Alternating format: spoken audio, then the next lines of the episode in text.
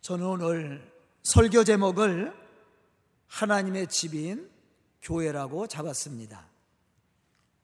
과연 하나님의 집인 이 교회가 어떠한 신앙의 삶을 살 때 하나님의 집으로서 권위가 있고 또 맡겨주신 그 복음의 사명을 우리가 감당해 나갈 수 있을 것인가? 우리가 오늘 생각해야 될 말씀입니다. 사도 바울은 오늘 말씀 속에서 교회에 대한 정의를 이렇게 내리고 있습니다.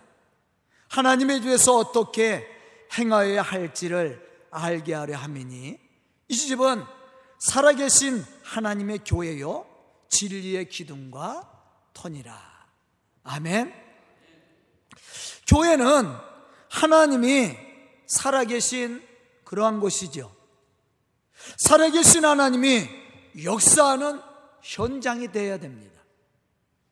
또한 진리가 기둥이 되며 터가 되어야 한다라는 것이죠.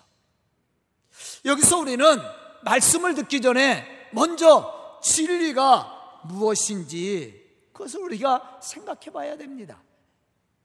요한복음 17장 13절로부터 17절에 보면 예수님이 세상에서의 사역을 마치고 하나님의 부르심을 받아 하늘로 올라가기 전에 예수님은 하나님을 향해서 이렇게 기도를 드렸습니다.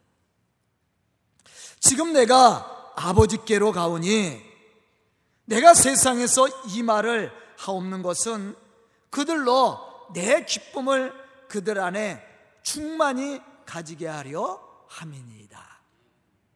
내가 아버지의 말씀을 그들에게 주어 싸움에 세상이 그들을 미워하여 싸우니 이는 내가 세상에 속하지 아니함 같이 그들도 세상에 속하지 아니함으로 인함이니이다.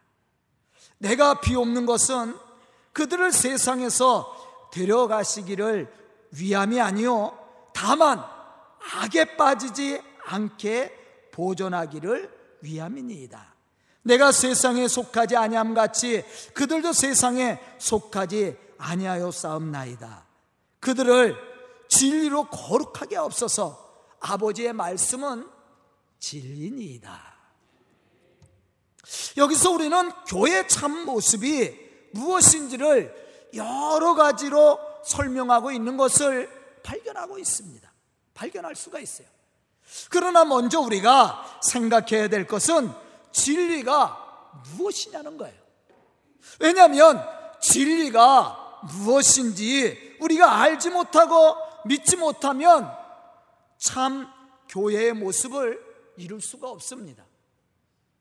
더욱 권위 있는 교회로 건강한 교회로 하나님이 맡겨주신 이 복음의 사명을 우리가 감당해 나갈 수가 없어요.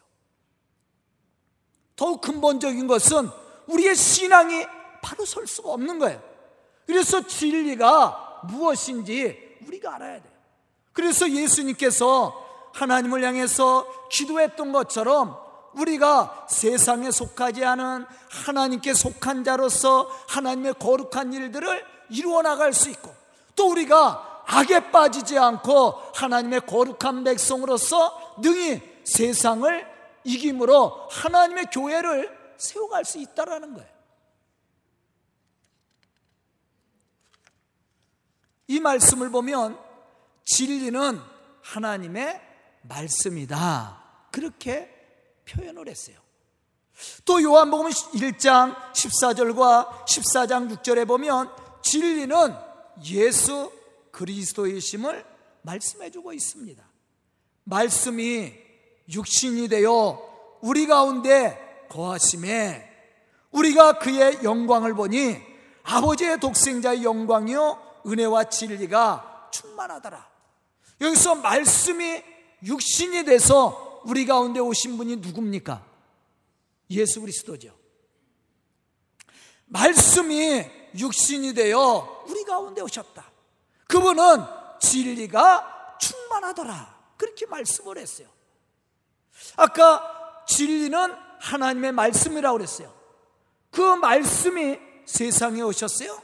그분이 바로 예수 그리스도예요. 요한복음 14장 6절에 보면 예수께서 이르시되 내가 곧 길이요 진리요 생명이니 나로 말미암지 않고는 아버지께로 올 자가 없느니라. 그렇게 예수님은 말씀을 했습니다. 이 말씀들을 보면 진리는 곧 하나님의 말씀이요 우리를 구원하시기 위해 세상에 오신 예수 그리스도이심을 우리가 알 수가 있죠. 그런 본문에서 말하고 있는 기둥과 터는 무엇을 의미합니까? 여기서 기둥과 터는 경고성, 확실성을 말하고 있어요. 또한 기초가 되는 토대를 의미하고 있습니다. 여기서 우리는 교회가 감당해야 될 사명이 무엇인지를 발견할 수가 있습니다. 그것은 진리를 전파하고 진리를 떠받드는 모임이 되어야 된다. 이 교회예요. 교회는 진리를 증거하고 진리를 전파하고 진리를 떠받듬으로 말미암아 하나님의 거룩한 역사를 이루어가는 현장이 되어야 되는 거예요. 우리는 여기서 하나님의 집인 교회가 갖추어야 될 신앙의 모습이 무엇인지를 발견해 봐야 됩니다. 첫째로 교회는 하나님의 말씀이 살아 역사하시는 그런 곳이 되어야 됩니다. 아멘. 교회가 교회되지 않는 이유가 어디에 있습니까?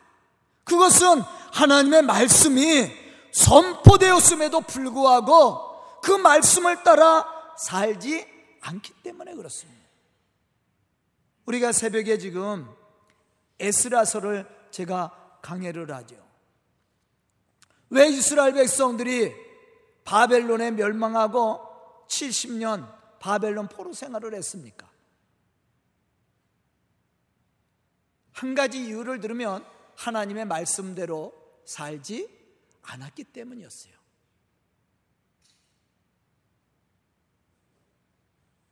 살아 움직이는 교회가 어떤 교회입니까? 말씀이 살아 역사하는 교회. 말씀이 살아 역사하는 교회가 살아있는 교회고 건강한 교회로서 하나님의 거룩한 일들을 감당해 나가는 교회입니다. 강단에서 선포되어지는 말씀 그 자체가 하나님의 음성음을 믿고 순종하는 교회 바로 이러한 교회가 살아 역사하는 복음적인 교회가 될 수 있는 것이죠.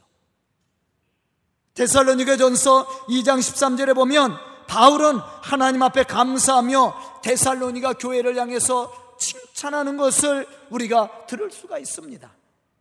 우리가 하나님께 끊임없이 감사함은 너희가 우리에게 들은 바 하나님의 말씀을 받을 때에 사람의 말로 받지 아니하고 하나님의 말씀으로 받음이니 진실로 그러하도다. 이 말씀이 또한 너희 믿는 자 가운데서 역사하느니라. 하나님의 역사는 어떠한 사람들 가운데서 역사하셔요? 하나님의 말씀을 하나님의 말씀으로 믿고 하나님의 말씀을 듣고 하나님의 말씀대로 살아가는 사람이에요. 그곳에 하나님이 역사하심을 우리에게 가르쳐 주고 있습니다. 하나님의 집인 이 교회는 하나님의 부르심을 받은 믿음의 사람들이 모인 곳이죠. 그러므로 당연히 하나님의 말씀을 따라 살아야 하고 하나님의 말씀에 올바른 응답을 해야 되고 또 하나님이 우리에게 맡겨주신 그 사명을 감당해 나갈 수가 있어야 됩니다. 그게 교회란 말이에요. 하나님은 이러한 교회 속에 역사사 교회를 교회되게 하실 뿐만 아니라 그러한 교회를 통해 하나님이 뜻하신 바 그 복음의 역사를 이루어 가신다라는 거예요. 그럼 우리 교회가 이와 같이 건강한 하나님의 집인 교회로서 맡겨주신 그 사명을 감당해 나가려면 어떻게 해야 됩니까? 육신의 생각과 경험을 가지고 움직이는 교회가 아닙니다. 성령의 역사와 성령의 인도하심을 따라 움직이는 교회. 이게 살아있는 교회. 하나님의 역사하는 교회입니다. 초대교회는 성령이 충만한 은혜가 넘쳤던 교회죠. 특히 더 중요한 것은 성령의 인도하심을 따라 순종을 했다라는 거예요. 이러한 초대교회는 참으로 하나님의 집인 교회로서 그 사명을 감당해 나가는데 부족함이 없었습니다. 더 나아가서는 능력 있는 교회로 하나님의 복음의 역사를 이루어감으로 예수가 그리스도이심을 증거했다라는 거예요. 이러한 초대교회는 날마다 부흥했습니다. 하지만 성령의 은혜와 감동이 없는 교회는 하나님의 말씀을 분별하지 분별할 수 있는 지혜가 없기 때문에 하나님의 말씀에 은혜를 받거나 감동을 받을 수가 없습니다. 이러한 교회가 어떻게 하나님이 맡겨주신 그 복음의 사명을 감당해 나갈 수가 있겠습니까? 그러므로 우리는 성령의 충만한 은혜를 받아야 되고 성령이 인도하시는 은혜를 따라 순종할 수 있는 믿음의 사람이 되어야 돼.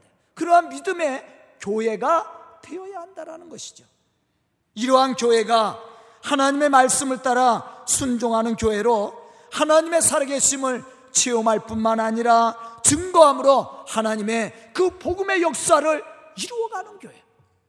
저는 오늘 말씀을 듣는 우리 성도들이 또 우리 교회가 이렇게 하나님이 살아 역사하는 교회로서 말씀이 살아 역사하는 교회로서 하나님의 거룩한 일들을 이루어가는 믿음의 성도들이 다 될 수 있기를 주의 이름으로 축원합니다. 두 번째는 예수 그리스도가 교회의 기둥이 되고 터가 되어야 됩니다.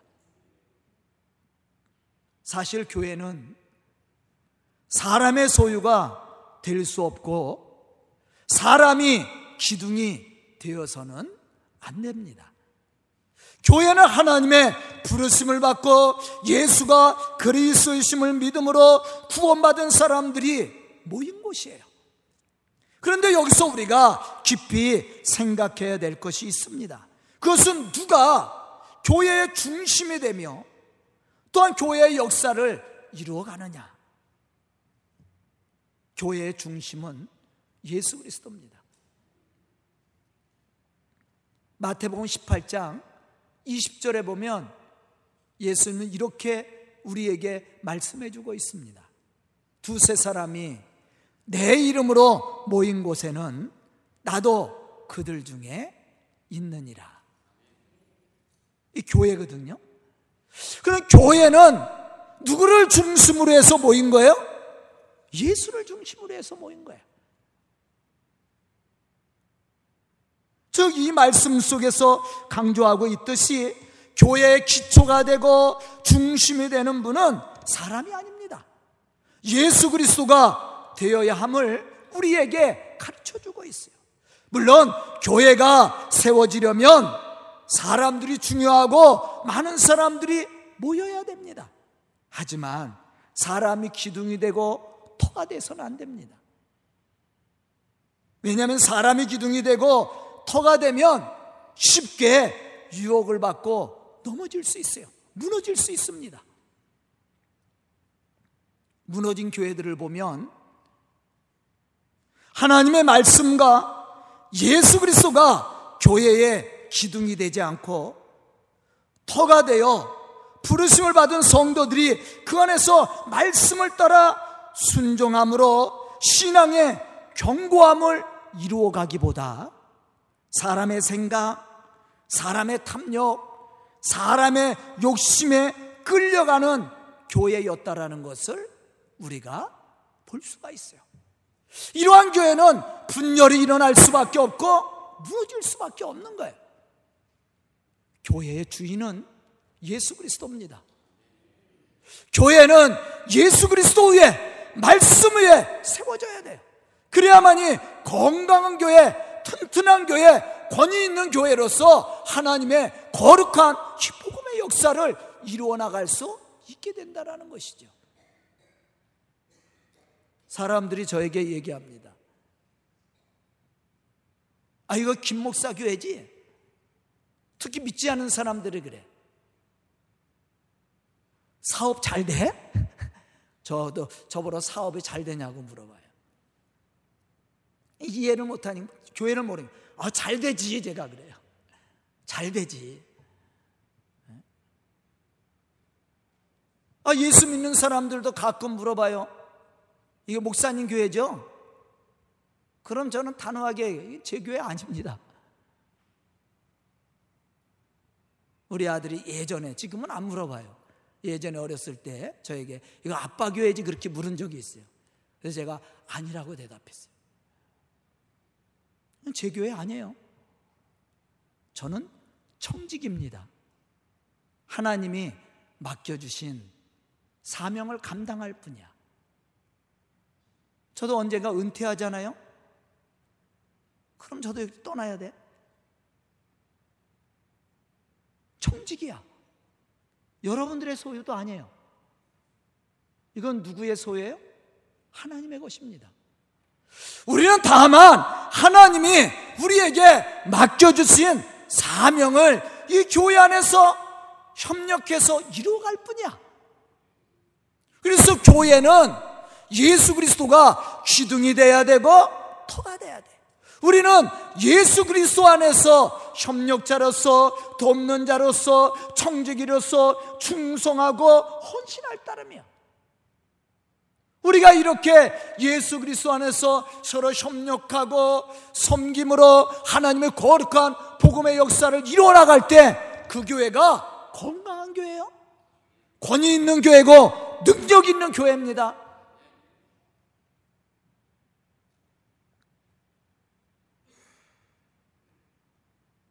즉 하나님의 교회 집인 교회는 예수 그리스도를 신앙의 기둥으로 삼고 예수 그리스도 안에서 은혜를 받은 성도들이 예수 그리스도의 마음을 품고 서로 사랑하고 섬기며 교제하는 현장이 되어야 되는 거예요. 이 건강한 교회예요.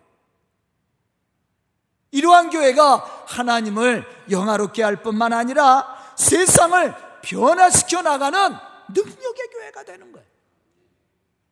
저는 오늘 말씀을 듣는 우리 성도들이 또 우리 교회가 이러한 역할을 감당하는 교회로서 하나님을 영화롭게 할 뿐만 아니라 이 복음의 역사를 이루어가는 그런 믿음의 성도들과 교회가 될 수 있기를 주의 이름으로 축원합니다.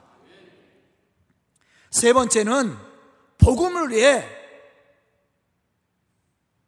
헌신하는 교회입니다. 왜 우리가 복음을 위해 헌신하는 교회가 되어야 합니까? 이것이 하나님이 교회를 세우신 목적이고 교회를 통해서 이루고자 하는 사명이기 때문에 그래요. 하나님이 왜 세상의 많은 사람들 중에 우리를 택하여 주었다고 생각합니까? 왜 하나님이 이곳에 교회를 세웠다고 여러분들은 생각합니까? 왜 이곳에 교회를 세우고 저를 목회자로 세우고 우리 성도들을 이곳에 모이게 했다고 생각합니까? 단 한 가지의 목적이 있어요. 그것은 하나님의 복음 사역을 감당해 나갈 수 있게 하기 위해서. 이 교회를 통해서 믿는 사람들에게는 더욱더 믿음을 견고하게 하고 믿지 않은 사람들을 변화시켜서 그들을 죄에서 구원하기 위해서 그러한 사명을 감당할 수 있게 하기 위해서 하나님이 우리를 부르시고 이곳에 교회를 세우셨다라는 거예요. 하나님이 세상에 교회를 세우신 목적이 거기에 있습니다. 고린도후서 5장 19절에 보면 바울은 이렇게 고백하고 있습니다. 하나님께서 그리스도 안에 계시사 세상을 자기와 화목하게 하시며 그들의 죄를 그들에게 돌리지 아니하시고 화목하게 하는 말씀을 우리에게 부탁하셨느니라. 여기서 우리는 하나님이 우리를 부르사 교회 되게 하신 이유를 발견할 수가 있습니다. 그것은 화목하게 하는 말씀 즉 복음의 사명을 감당해 나가라고 하나님이 우리를 부르셨다라는 거예요. 우리를 부르사 우리의 죄를 사하여 주시고 하나님의 의로운 자로 세워 주시고 하나님의 자녀된 권세를 누릴 수 있는 축복을 허락해 주었다라는 거예요. 그럼 우리가 감당해야 될 사명이 뭐예요? 복음이에요, 복음. 아름다운 덕을 선포하는 겁니다. 이것이 우리가 감당해야 될 사명이에요, 사명. 고린도전서 1장 17절에 보면 바울은 또 이렇게 고백합니다. 그리스도께서 나를 보내심은 세례를 베풀게 하려 하심이 아니요 오직 복음을 전하게 하려 하심이로되 말의 지혜로 하지 아니함은 그리스도의 십자가가 헛되지 않게 하려 함이니라. 여기서 바울은 자신의 사명은 형식적인 세례를 베푸는 성례전에 매여 있는 것이 아니라 더 근본적인 것, 곧 오직 복음을 전하는 데 있음을 우리에게 가르쳐 주고 있어요. 그런데 우리가 이 복음을 전하기 위해서 어떠한 신앙의 모습을 가져야 된다고 바울은 이야기하고 있습니까? 말의 지혜로 하지 아니한다라고 그랬어요. 다만 그리스의 십자가가 헛되지 않게 하려 함이니라. 이 말은 뭐예요? 우리가 바로 예수 그리스의 성품을 닮아가는 거예요. 하나님의 거룩하심과 같이 우리가 거룩한 삶을 통해 하나님의 살아계심을 증거하고 우리가 하나님의 말씀을 따라 삶으로 하나님의 말씀을 이루어감으로 하나님의 살아계심을 증언해야 된다는 바로 그것이 우리에게 주어진 사명이에요. 바로 이 사람이 하나님의 복음의 역사를 이루어가는 믿음의 사람이에요. 또 고린도전서 9장 16절에 보면 바울은 이렇게 고백하고 있습니다. 내가 복음을 전할지라도 자랑할 것이 없으면 내가 부득불 할 일임이라. 만일 복음을 전하지 아니하면 내게 화가 있을 것이로다. 그러면서 바울은 18절에 이렇게 말합니다. 그런 즉 내 상이 무엇이냐? 내가 복음을 전할 때에 값없이 전하고 복음으로 말미암아 내게 있는 권리를 다 쓰지 아니하는 이것이로다. 내가 값없이 복음을 전해야 돼. 왜? 우리가 값없이 구원받은 사람들이에요. 하나님의 은혜의 선물을 통해 우리가 제사함과 함께 구원을 얻은 사람이에요. 그래서 우리가 복음을 전하되 값없이 복음 전하는 거야.